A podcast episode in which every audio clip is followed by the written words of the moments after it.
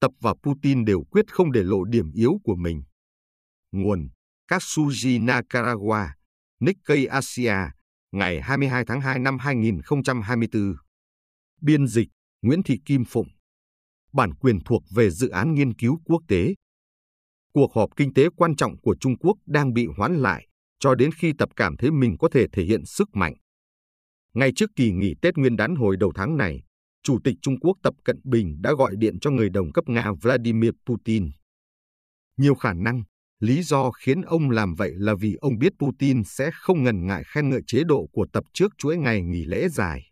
Không có nhà lãnh đạo của một cường quốc nào khác sẽ làm như vậy. Cuộc gọi diễn ra vào ngày 8 tháng 2 và tờ Nhân dân Nhật Báo, cơ quan ngôn luận của Đảng Cộng sản Trung Quốc, đã đăng tin về nó trên trang nhất vào ngày 9 tháng 2, một ngày trước khi kỳ nghỉ lễ bắt đầu. Giữa Tập và Putin có một số điểm chung như việc lãnh đạo một chế độ độc tài. Tập là người đã đề xuất sự phục hưng vĩ đại của dân tộc Trung Hoa và đã đưa việc hiện thực hóa một Trung Quốc hùng mạnh lên làm ưu tiên hàng đầu. Về phần mình, Putin cũng lãng mạn hóa những vinh quang của quá khứ, quay trở lại với đế quốc Nga và phát động một cuộc xâm lược toàn diện vào Ukraine hai năm trước, dựa trên cách giải thích lịch sử một chiều của ông. Một điểm chung khác của cả hai là họ rất sợ để lộ bất kỳ điểm yếu nào. Một dấu hiệu của sự yếu đuối, dù là nhỏ nhất, cũng có thể kích động các phong trào chính trị quy mô lớn, làm rung chuyển cả đất nước.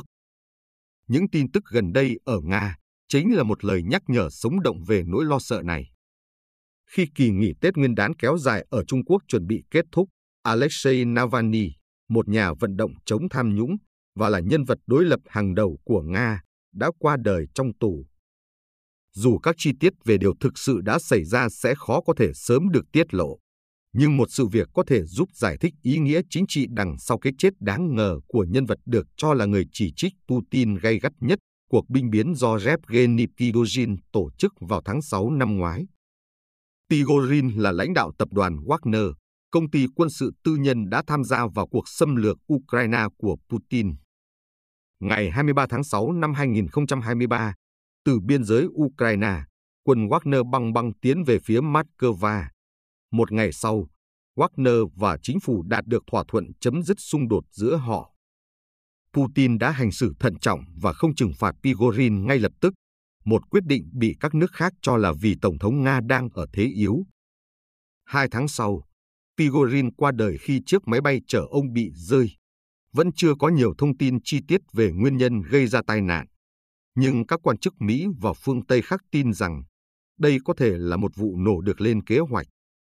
Một số nhà quan sát cho rằng Pigorin đã bị ám sát theo lệnh từ trung tâm đầu não của chính quyền Putin. Trong khi Pigorin là một người trong cuộc, ủng hộ chính quyền Putin về mặt quân sự, thì Navalny lại là kẻ tham vọng, đã dám trực tiếp thách thức Putin. Có vẻ không phù hợp khi so sánh cái chết của hai nhân vật này. Nhưng chúng ta hãy thử đặt mình vào phòng chỉ huy chiến tranh của chính quyền Putin. Trong hai tháng, chính quyền Putin đã tỏ ra yếu thế, đứng nhìn mà không trừng phạt Pigorin vì cuộc binh biến của ông ta. Trong trường hợp của Navalny, chế độ đã cố tình đẩy ông ấy đến chỗ chết trước cuộc bầu cử tổng thống vào tháng 3. Một nguồn tin am hiểu về chính trị Nga đang cư trú tại châu Âu đã chỉ ra. Nguồn tin nói rằng đó là hành động phô trương sức mạnh, dựa trên những bài học rút ra từ cuộc nổi dậy của Prigozhin. Ở Nga, những ông trùm kinh doanh cực kỳ giàu có được chính quyền Putin công nhận có thể dùng tiền của mình để phô trương sức mạnh, nhưng không thể dùng nó để gây ảnh hưởng chính trị lên điện Kremlin. Việc các ông trùm kinh doanh cố gắng gây ảnh hưởng trực tiếp đến những người nắm quyền là điều bị nghiêm cấm và cực kỳ nguy hiểm. Ngay cả những nỗ lực gián tiếp nhằm thúc đẩy chính trị theo một hướng nhất định cũng có thể bị trả đũa.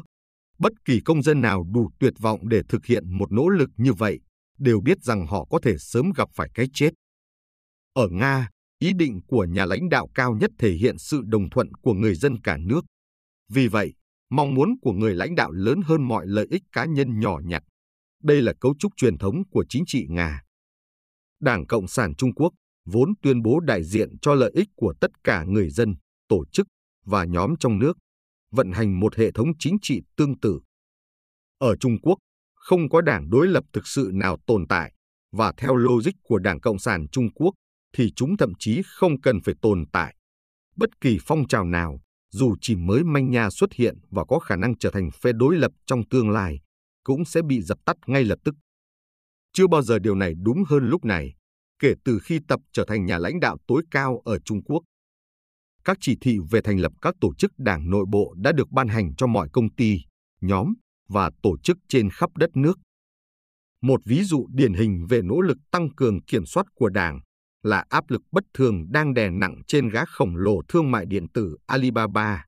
Chính quyền tập lo ngại rằng nếu Alibaba phát triển quá lớn, họ sẽ bắt đầu sử dụng sức mạnh tài chính của mình để tác động đến quyền lực chính trị của đảo. Trong khi chính quyền Putin nỗ lực chứng tỏ sức mạnh của mình trước thềm bầu cử tổng thống, Tập cũng đang hành xử tương tự khi chưa triệu tập hội nghị Trung ương 3 của Ban chấp hành Trung ương khóa 20. Cuộc họp kinh tế quan trọng này lẽ ra phải được tổ chức từ cuối năm 2023. Tại sao nó vẫn chưa được tổ chức? Đơn giản là vì tập không thể để lộ điểm yếu. Ông sẽ chỉ tổ chức hội nghị khi tự tin rằng mình có thể thể hiện sức mạnh. Những manh mối hé lộ nguyên nhân Tập Cận Bình không thể tổ chức hội nghị Trung ương 3 có thể được tìm thấy trong tờ Nhân dân Nhật báo số ra ngày 9 tháng 2, cũng là số báo đưa tin về cuộc điện đàm giữa Tập và Putin. Tin tức nói về một buổi chiêu đãi mừng Tết Nguyên đán do Đảng và Quốc vụ Viện Đồng tổ chức tại Đại lễ Đường Nhân dân ở Bắc Kinh một ngày trước đó. Tướng Ngụy Phượng Hòa, một nhân vật quân sự cấp cao về hưu, đã không xuất hiện tại sự kiện này. Ông từng giữ chức Bộ trưởng Quốc phòng và Ủy viên Quốc vụ, tương đương cấp phó thủ tướng, suốt 5 năm cho đến tháng 3 năm ngoái. Theo truyền thống, các lãnh đạo đương nhiệm của Đảng sẽ chúc Tết các đảng viên lão thành đã về hưu nhưng Ngụy cũng vắng mặt trong danh sách các đảng viên đã nghỉ hưu được nhận lời chúc mừng năm mới Giáp Thìn. Ngày càng có nhiều đồn đoán rằng Ngụy đang bị điều tra về vấn đề tham nhũng trong quân đội, giống như nhân vật kế nhiệm ông là Lý Thượng Phúc, người đã đột ngột bị cách chức Bộ trưởng Quốc phòng và Ủy viên Quốc vụ hồi tháng 10 năm ngoái. Nếu không chỉ Lý mà cả Ngụy đều bị cuốn vào chiến dịch chống tham nhũng kéo dài của Tập Cận Bình, thì đó sẽ là một vấn đề lớn sẽ rất khó để tổ chức hội nghị trung ương 3, nơi tập cần thể hiện sức mạnh chính trị của mình trước các đảng viên cấp cao trong đảng, cho đến khi các vấn đề trong quân đội được giải quyết. Nhiều khả năng, những thay đổi nhân sự quan trọng khác cũng sẽ được công bố tại hội nghị, nhưng tập không muốn làm điều này trong khi các yếu tố gây bất ổn vẫn còn hiện diện trong quân đội.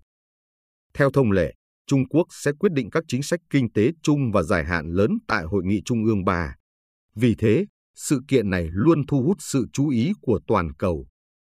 Tập cũng không muốn sự chú ý của quốc tế đổ dồn vào nền kinh tế Trung Quốc, nơi đang phải vật lộn với làn sóng các vấn đề lớn mang tính lịch sử. Tuy nhiên, cộng đồng quốc tế vẫn đang bỏ qua khía cạnh chính trị của Hội nghị Trung ương 3, có lẽ vì không nhận ra rằng những thông lệ trong quá khứ không nhất thiết phải được áp dụng trong thời tập. Một lý do là chính quyền hiện nay đặc biệt coi trọng an ninh quốc gia, phần lớn do quân đội giám sát. Dù Bộ Chính trị của Đảng đã nhóm họp định kỳ vào cuối tháng 1, nhưng đến tận cuối tháng 2 vẫn chưa có thông báo nào về việc tổ chức hội nghị Trung ương 3. Thời gian diễn ra hội nghị và những gì sẽ được thảo luận có ý nghĩa quan trọng hơn nhiều so với phiên họp thường niên của Đại hội đại biểu nhân dân toàn quốc, tức Quốc hội Trung Quốc, sẽ diễn ra vào ngày 5 tháng 3. Điểm mấu chốt là liệu Tập Cận Bình có thể một lần nữa thể hiện được sức mạnh tuyệt đối của mình hay không? Bằng việc thể hiện sức mạnh của mình, Tổng thống Nga Putin gần như chắc chắn sẽ tái đắc cử. Còn ở Trung Quốc, nơi không có các cuộc bầu cử tổng thống, Tập sẽ phải đối mặt với một thách thức bầu cử quan trọng tại Đại hội Đảng Toàn quốc tiếp theo vào năm 2027. Câu hỏi đặt ra là liệu ông có giành được nhiệm kỳ thứ tư với tư cách là lãnh đạo tối cao của Trung Quốc hay không? Màn mở đầu quan trọng cho đại hội đó sẽ chính là hội nghị Trung ương 3 của Ban chấp hành Trung ương khóa 20, đến nay vẫn chưa có lịch trình cụ thể.